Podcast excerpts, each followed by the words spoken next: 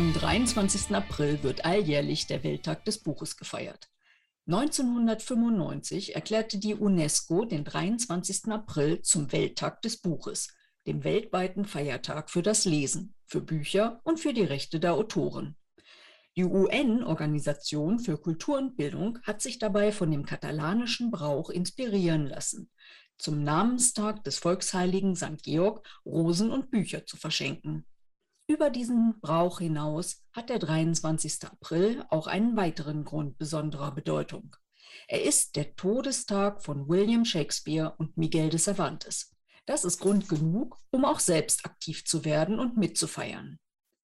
In diesem Jahr fand auf dem Blog von Frau Goethe liest ein Readathon statt. Nach dem stillen Lesen haben sich Melanie Metzentin, Elsa Dix, Kara Feuersänger und Marion Henneberg zu einem Gespräch über Schauplätze, Vergangenheit und ihre Figuren zusammengefunden. Vielen, vielen Dank, dass ihr euch bereit erklärt habt, hier mitzumachen. Und ähm, ausgewählt habe ich diese vier Autorinnen. Irgendwie haben sie alle das gemeinsame Thema Norddeutschland, Wasser, und teilweise auch eben die Historie. Wir waren also in Hamburg, in der Hafen City, dann waren wir in Hamburg 100 Jahre vorher, dann ähm, in Bremerhaven auch 100 Jahre vorher und auf Norderney auch, auch 100 Jahre vorher, ne? genau. Ähm, ja, also, und dann würde ich ganz gerne wissen, ich fange jetzt mal mit Elsa Dix an. Was fasziniert dich an der Zeit, über die du schreibst? Also ich schreibe, also mein erstes Buch in der Reihe, äh, Die Tote in der Sommerfrische, das spielt 1912. Und 1912 ist äh, der Beginn vom Ende der Belle Epoque, also dieser schönen neuen Zeit. Und äh, was sich damals so geändert hat, also die, das befand sich im Wandel. Ähm, ja, im April ist die Titanic untergegangen und damit kommt auch so dieser Fortschrittsglaube der Leute ein bisschen ins Wanken. Und äh, im Hintergrund sieht man schon den, die ersten Zeichen des Ersten Weltkrieges und mich fasziniert halt besonders diese Zeit im Umbruch, ähm, wo man die Schärfen der Gesellschaft nochmal deutlicher sieht. Also es geht viel darum, äh, also wir haben den Adel, wir haben die Industriellen, wir haben Bürgerliche und eine ganze Menge Arbeiterinnen und Arbeiter, die von diesem schönen Leben gar nichts haben. Und diese Gemengelage, das interessiert mich. Ah. Und Melanie, du bist 16 Jahre vor Elsa mit deinen Romanen unterwegs, also mit dem ersten Teil der Hafenschwester. Was hat dich denn da ja. bewogen, da anzufangen? Ja, also der erste Teil, der fängt ja mit der Cholera-Epidemie an und inspiriert hatte mich dazu die ähm, Geschichte meine Tante, die meinte mal, als wir uns unterhalten haben, äh, ja, meine eigene Großmutter, also meine Urgroßmutter, was die alles so miterlebt hat als 14-Jährige, die Cholera und dann den Ersten Weltkrieg und die Hyperinflation, Zweiten Weltkrieg und dann mit über 80 nochmal Hamburger Sturmflut alles verloren und so. Und äh, das hatte mich halt inspiriert, über die Zeit zu schreiben, zumal meine Tante mir dann auch mal erzählte, ja, und die, äh, die Oma, die hat halt immer noch das Wasser abgekocht bis zum Schluss und so und konnte mit dem Trinkwasser da nichts anfangen. Wie gesagt, meine Urgroßmutter ähm, das fand ich auch so faszinierend. Ich habe, ähm, sie hat mich noch kennengelernt. Also ich kann mich nicht dran erinnern, weil sie ist geboren 1878 und gestorben 1971 und ich bin 1969 geboren. Also sie hat mich, wie gesagt, noch kennengelernt, aber ich habe keine Erinnerung daran. Und das finde ich halt so faszinierend, äh, wie sich da die Generationen und die Zeiten berühren, weil das ja eine völlig andere Zeit war. Und ähm, da habe ich dann so Fiktion ähm, gemischt. Also ich habe dann die Namen und die Lebensdaten genommen, aber eine fiktive Geschichte rausgemacht, aber eben auch einige Dinge, die so in der Familie überliefert wurden, wie Hafenarbeiterstreik und so. Da war mein Urgroßvater auch dran beteiligt und ähm, wie das damals so alles abgelaufen ist. Mhm. Ja, sehr cool. Marion, wie hat sich denn für dich diese Romanidee um die Auswanderer in Bremerhaven aufgedrängt? Ähm, also aufgedrängt ist vielleicht das falsche Wort in dem Moment. Aber ich habe vor, vor Jahren äh, von, von einer Freundin von mir äh, das Tagebuch geschenkt bekommen, also einen Ausdruck davon von ihrem Urgroßvater, der als Oberbootsmann auf der SMS Bismarck unterwegs gewesen ist. Und ähm, das war, ich habe die Jahre dann in meinem Roman ein bisschen verändert. Das war 1896, äh, 1886 und äh, ich fand es ziemlich spannend, aber so einen Roman über die Seefahrt zu schreiben, wäre mir dann doch, also da hätte ich zu viel recherchieren müssen, da kenne ich mich überhaupt nicht aus, obwohl ich es echt gerne lese, solche Sachen auch, aber äh, bin dann in dem Zusammenhang eben Bremen, also er war in Bremen stationiert.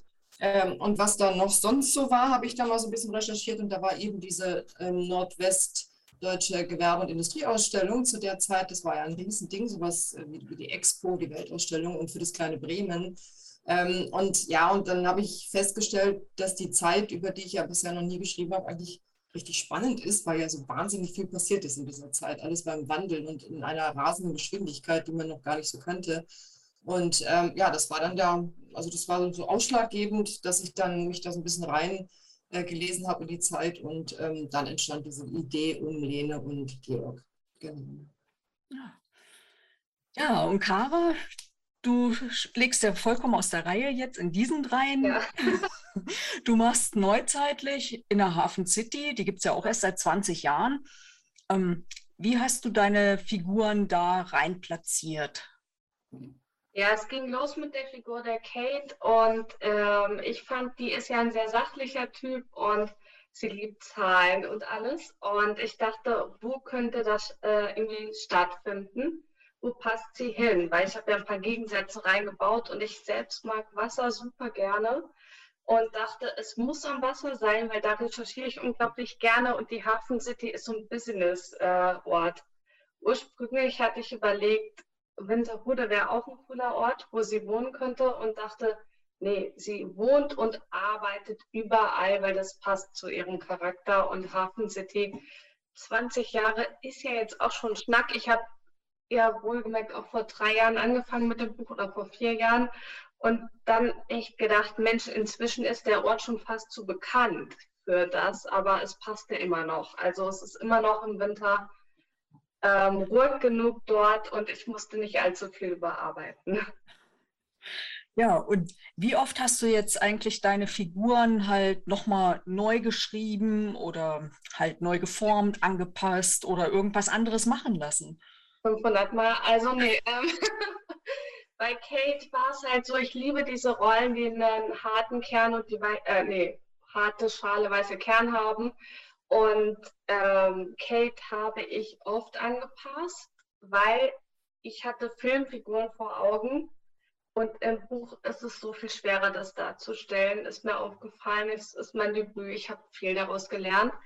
Und äh, Joanne, die war total intuitiv, die war direkt da und Mattes brauchte nur ein paar Ecken und Kanten. Sonst wäre es ein Science Fiction geworden, weil äh, perfekte Männer kennen wir ja alle nicht. Ne? Welche Vorliebe hat Kate nochmal? Ganz viel Zahlen, Modelle, Risikomanagement, ja. Ja, das war auch schwierig zu lesen. Elsa, wie hast du Norderney ausgewählt? So, jetzt bin ich wieder an. Ähm, ich war im Urlaub auf Norderney mit meinen Schwiegereltern. Wir haben ein Kurzwochenende dort verbracht und ich bin da ein bisschen rumgegangen. Und dann sind mir diese schönen weißen alten Hotels aufgefallen, die es ja immer noch gibt. Und ich dachte, oh, was ist das? Und habe dann angefangen, ähm, mich ein bisschen dafür zu interessieren. Ich war im Bademuseum, habe mir angesehen, wie, was für eine wunderbare Seebad Städte ähm, Norderney früher war, dass der Adel dorthin gegangen ist, ist das älteste Seebad ähm, in der Nord an der Nordsee.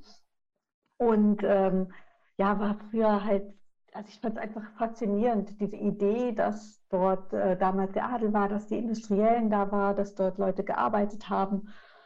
Und ähm, ja, da drängte sich Norderney schlicht und einfach auf. Und ich dachte, nee, das ist ein super Ort, das ist ähm, eine interessante Zeit gewesen. Und äh, dann musste ich das einfach schreiben. So. Genau. Und so spielt es jetzt auf Norderney um 1912.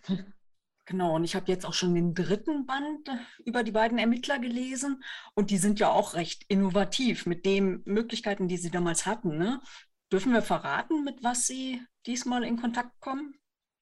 Ja, also was, was mir beim, also ich hab, war im, Norderney im Stadtarchiv und habe dort recherchiert und habe da die Badezeitung gelesen, die wurde damals ähm, ja äh, kostenlos verteilt und man, jeder Gast konnte sie halt lesen und da sind ganz, ganz viele Sachen drin, die ich dann irgendwo im Roman wieder aufgegriffen habe und unter anderem sollte 1913 ein Zeppelin auf Norderney landen. Und ich meine, klar, ich lese das ne, und im gleichen Moment sehe ich, wie Victoria, meine Protagonistin, und der Christian da in diesem Zeppelin sitzen und den Mörder verfolgen. Das war für mich sofort gesetzt.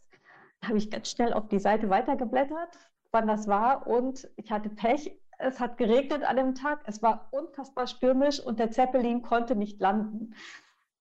Das war echt so, nein, das darf doch nicht sein. naja, ich habe dann lange hin und her überlegt und dachte, naja, es wäre ja, wenn besseres Wetter gewesen wäre, wäre der Zeppelin nach Norderney gekommen und er wäre auch gelandet. Und so ist es bei mir etwas besseres Wetter geworden und der Zeppelin ist gelandet und sie konnten den Mörder verfolgen damit. Genau, das war auch ganz witzig. ähm, allen Romanen ja, halt liegt ja eine gewisse Recherche zugrunde. Und diese Gegenwart ist ja jetzt total anders als die Vergangenheit. Ich meine, außer Kara schreibt er ja alle in der Vergangenheit. Wie macht ihr das denn eigentlich, dass diese Handlung, wo wir aus dem Heute uns reindenken müssen, dann plausibel halt 120 Jahre nach vorne halt katapultiert wird? Marium, wie machst du das denn? Naja, es war jetzt bei dem Buch doch ein bisschen einfacher als bei meinen Mittelalterromanen, weil das irgendwie ja doch noch ein bisschen frischer ist von der Zeit her. Ähm, es gab viel, viel, viel zu recherchieren. Ähm, das war wieder die Sache, die es alles ein bisschen erschwert hat. Also ich fange eigentlich in der Regel an mit, mit vielen Sachbüchern, mich da ein bisschen durchzugraben ähm, bin dann im Staatsarchiv in Bremen in dem Fall gewesen, bin vor Ort, gucke mir auch noch das an, was da ist. Also bei mir in meinem Roman geht es viel um Stefani-Viertel, was leider fast gar nicht mehr vorhanden ist durch den Zweiten Weltkrieg hauptsächlich und auch davor hat im, ähm, in der 30er Jahren wurde da baulich leider auch schon viel zerstört. Ähm, also von daher war auch gar nicht mehr so viel da, wie ich es auch vom Mittelalter her kenne. Da gibt es ja auch nicht mehr allzu viel. Aber in der Regel versuche ich dann ähm, vor Ort mir auch so ein bisschen ein Gefühl dafür zu geben, ähm, ja, von den Gegebenheiten her. Und ähm, dann fügt sich das in der Regel alles so zusammen ähm, um die Menschen, die es halt in, in meinem Roman schon gibt, also fiktive oder auch historische Persönlichkeiten. Und wie wählst du jetzt zum Beispiel die Berufe von den Menschen aus? Also die, die äh, Lene, meine Protagonistin, ist ja Lehrerin vom Beruf und ähm, das ist einfach, ja, das ist äh, um, um diese Zeit entstanden. Lehrerin war damals einer der wenigen Berufe, die Frauen eben ausüben konnten. Ähm, und sie durften ja nicht verheiratet sein, also sie mussten ähm, alleinlebend sein und ähm, der ihnen aber ein Einkommen zumindest ermöglicht hat, um äh, alleine über ihr Leben halt auch ähm, zu verfügen oder eben auch ihr Leben zu gestalten, ohne dass sie in die Fabrik gehen mussten oder als Hausmädchen. Also das ist einfach dadurch entstanden und ähm, fand ich einfach faszinierend, was äh, der Beruf Lehrerin damals halt schon ähm, ausgemacht hat und welche ähm, Bedingungen, unter welchen Bedingungen ähm, das auch erfolgt ist dann auch. Die, die Arbeit, die sie dort erledigt haben mit den jungen Mädchen aus gutem Hause in der Regel ja. Ähm, ja, also das war so ein bisschen ausschlaggebend bei mir. Okay, und ähm, wenn ihr eure Orte kreiert, bei historischen Sachen muss man natürlich sehr eng auch ein bisschen darauf achten, dass nicht plötzlich etwas ganz anderes in der Geschichte passiert. Wie, wie äh, macht ihr das mit diesen Orten? Nehmt ihr da Fotos oder halt eben aus Sachbüchern? Also wie lebt ihr damit beim Schreiben, Melanie? Ja, also ich habe natürlich, wenn ich in Hamburg direkt ähm, geschrieben habe, dann habe ich mir auch Orte direkt angeschaut oder zum Beispiel Hafenschwester Band 2, der spielt dann 1913. Da war ich dann auch noch im Auswanderermuseum, da fahren sie mit dem großen Schiff Imperator, da gibt es dann original nachgebaute Kabinen aus der zweiten Klasse, wo man sich das so angucken kann. Also vor Ort oder Museen, das ist schon ganz gut. Also Museum für Hamburgische Geschichte oder Hamburg Museum heißt das ja inzwischen oder so. Das ist immer äh, sehr hilfreich und ansonsten ähm, wie gesagt, ich habe noch den Vorteil gehabt, dass ich eben viel Familiengeschichte und ich habe auch viele alte Dokumente und so äh, verwenden konnte. Und da habe ich mir das dann auch ähm, zum Teil immer alles so erzählen lassen. Und äh, man muss sich ja auch vorstellen, mein Vater, der ist jetzt leider schon verstorben, aber wie gesagt, seine jüngste Schwester, die lebt noch. Und die sind ja noch aufgewachsen mit ähm, der Großmutter aus der Zeit und haben dann sozusagen von ihr aus erster Hand. Und wenn man so hört, was jemand mit seiner Großmutter gesprochen hat und die Sprache ändert sich ja auch nicht so schnell. Und wenn ich mir das jetzt vorstelle, ähm, meine Urgroßmutter war Jahrgang 78, mein Vater Jahrgang 32. Die waren dann also ungefähr so weit auseinander, dass meine Urgroßmutter so alt war ungefähr wie ich jetzt und als mein Vater geboren wurde. Und äh, das ist schon wo man sich sagen kann, ja, da hat man ja noch immer eine gleiche Sprache und ich habe halt auch gemerkt, äh, die Sprache ändert sich ja, aber vieles äh, bleibt auch gleich und da achte ich dann auch immer sehr drauf, dass im Roman mit den Worten auch so geredet wird wie damals. Da muss ich dann manchmal, wenn ich so jüngere Lektorinnen habe, aufpassen, die wollen dann so Sachen umändern, wie so mal ein klassisches Beispiel, Kriegsbeschädigte habe ich geschrieben. Ja, nicht lieber Kriegsgeschädigt. Da sagte ich, nee, das heißt Kriegsbeschädigt, das heißt übrigens noch heute beschädigt und äh, im äh, sozialmedizinischen und solche Sachen muss man dann sehen oder wenn da so gekommen wird, ja, die Krüppelfürsorge, oh, das darf man doch nicht sagen. Ne? Ja, das hieß aber Krüppelfürsorge. Damals war Krüppel noch kein Schimpfwort, sondern eine medizinische Bezeichnung. Ne? Und äh, das, denke ich, ist also, ähm, geht so Hand in Hand. Also die Orte sich angucken, aber auch die Authentizität, wie haben die Leute damals geredet und gedacht und nicht aus falscher politischer Korrektheit äh, da Dinge zu verändern, die es damals nicht gab, sondern das kann man dann im Nachwort erklären. Ja, ist auch eine gute Möglichkeit, genau. Kara, du wirst wahrscheinlich diese Probleme nicht haben, ne? Ich hatte Aber andere, also. Denkst du denn auch manchmal so, ja, wie würde jetzt denn Kate oder Joanne halt reagieren? Ähm, also auf jeden Fall, aber es ist tatsächlich, ich habe ja das heutige, äh, also die heutige Zeit genommen, ohne jetzt auf 2022 zu gehen, weil Corona und die aktuell schreckliche Lage spielen keine Rolle. Aber ja, war das Thema, ist, ich habe ein Setting gewählt, wo ich dachte, ich gebe mir einen Gefallen, äh, weil ich ja auch noch einen Hauptjob habe und mich auskenne mit äh, Betriebswirtschaftslehre, und das war eher die Schwierigkeit, wenn man dann eine Fachidiotin ist, waren das die Szenen, wo ich dachte, ich mache das Leben leicht. Ich mache mir es leicht und nein, das musste ich am meisten bearbeiten. Also das nächste Mal, also es gibt ja auch ein Buch 2, ähm, da habe ich ein paar andere Settings gewählt und mache dieses nicht nochmal. Okay, dann geht es nach Irland, ja? Zumindest die Joanne spielt eine Rolle. Irland ist toll. Irland, äh, das ist auch das Land, in das ich mich verliebt habe. Ich bin aufgrund des Buchs tatsächlich dorthin gefahren äh, oder hingeflogen. Ich bin ja im Gegensatz zu Kate und äh, das war wunderschön, dorthin zu fliegen. Ich habe mich da rein verliebt. Ja. Als vorletztes würde ich gerne von jedem von euch wissen, ob es irgendein Ritual gibt, wie ihr ins Schreiben kommt. Marion, fängst du an? Ähm, ich hole dabei mein Akku. Ich, ich habe kein Ritual, gebe ich ehrlich zu. Ich schreibe dann, wenn ich Zeit habe. Durch den äh, Förstler-Job ist es in der Regel am Wochenende und einen freien Tag, den ich normal habe. Ähm, ich bin kein Abendschreiber, deswegen muss es einfach flutschen, wenn ich die Zeit habe. Also ohne Ritual einfach hinsetzen und in der Regel, bisher klappt es auch. Also dann kommt es und ich kann schreiben. Meistens. und Elsa, du? Ähnlich. Also ich auch. Ich stehe morgens früh auf und dann gibt es Tee. Und direkt an den Schreibtisch, äh, da hilft nichts. Ich habe eine bestimmte Zeit, wo ich das schreiben kann und dann muss ich einfach, äh, ob ich will oder nicht. Und ich meistens ist es so, zu Anfang bin ich noch ein bisschen widerborstig mir gegenüber und würde viel lieber die Zeitung lesen und dann irgendwann bin ich aber so in der Geschichte, dann flutscht es einfach so runter. Ja, Kara, und du mit deinem Debüt? Ich gucke erstmal eine halbe Stunde den leeren äh, Laptop an, sitze meistens am Strand oder so. Ich meine, ich habe auch einen vollen Tag, äh, arbeite auch full, äh, Fulltime. Aber wenn ich einmal drin bin, dann läuft das. Aber wie, also ich bin da eher Abendschreiberin. Ja, also das Gegenteil. Melanie, du? Ja, also bei mir ist es immer wichtig, ähm, wenn ich morgens anfange, da bin ich dann auch relativ ähm, produktiv, aber da kann ich nicht sofort anfangen. Da muss ich dann erstmal noch die neuesten Nachrichten im Internet surfen und mir eine Tasse Kaffee machen. Abends äh, kommt es darauf an, ob ich äh, gerade ganz gut so im Fluss bin oder nicht.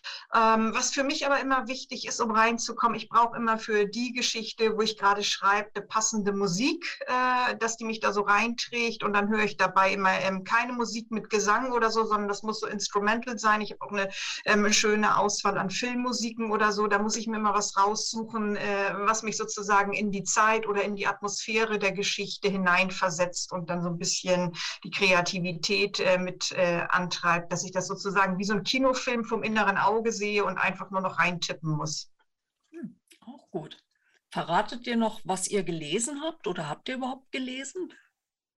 Ich hatte ja schon verraten, dass ich lieber mal äh, den Test gemacht habe, wie viel ich schreiben kann in der Zeit, während der Readathon läuft. Und äh, wie gesagt, vier Seiten sind in der Zeit dabei rumgekommen. Das ist noch relativ viel für meine Verhältnisse. Ich schaffe so fünf Seiten am Tag, wenn ich sonst nichts anderes zu tun habe.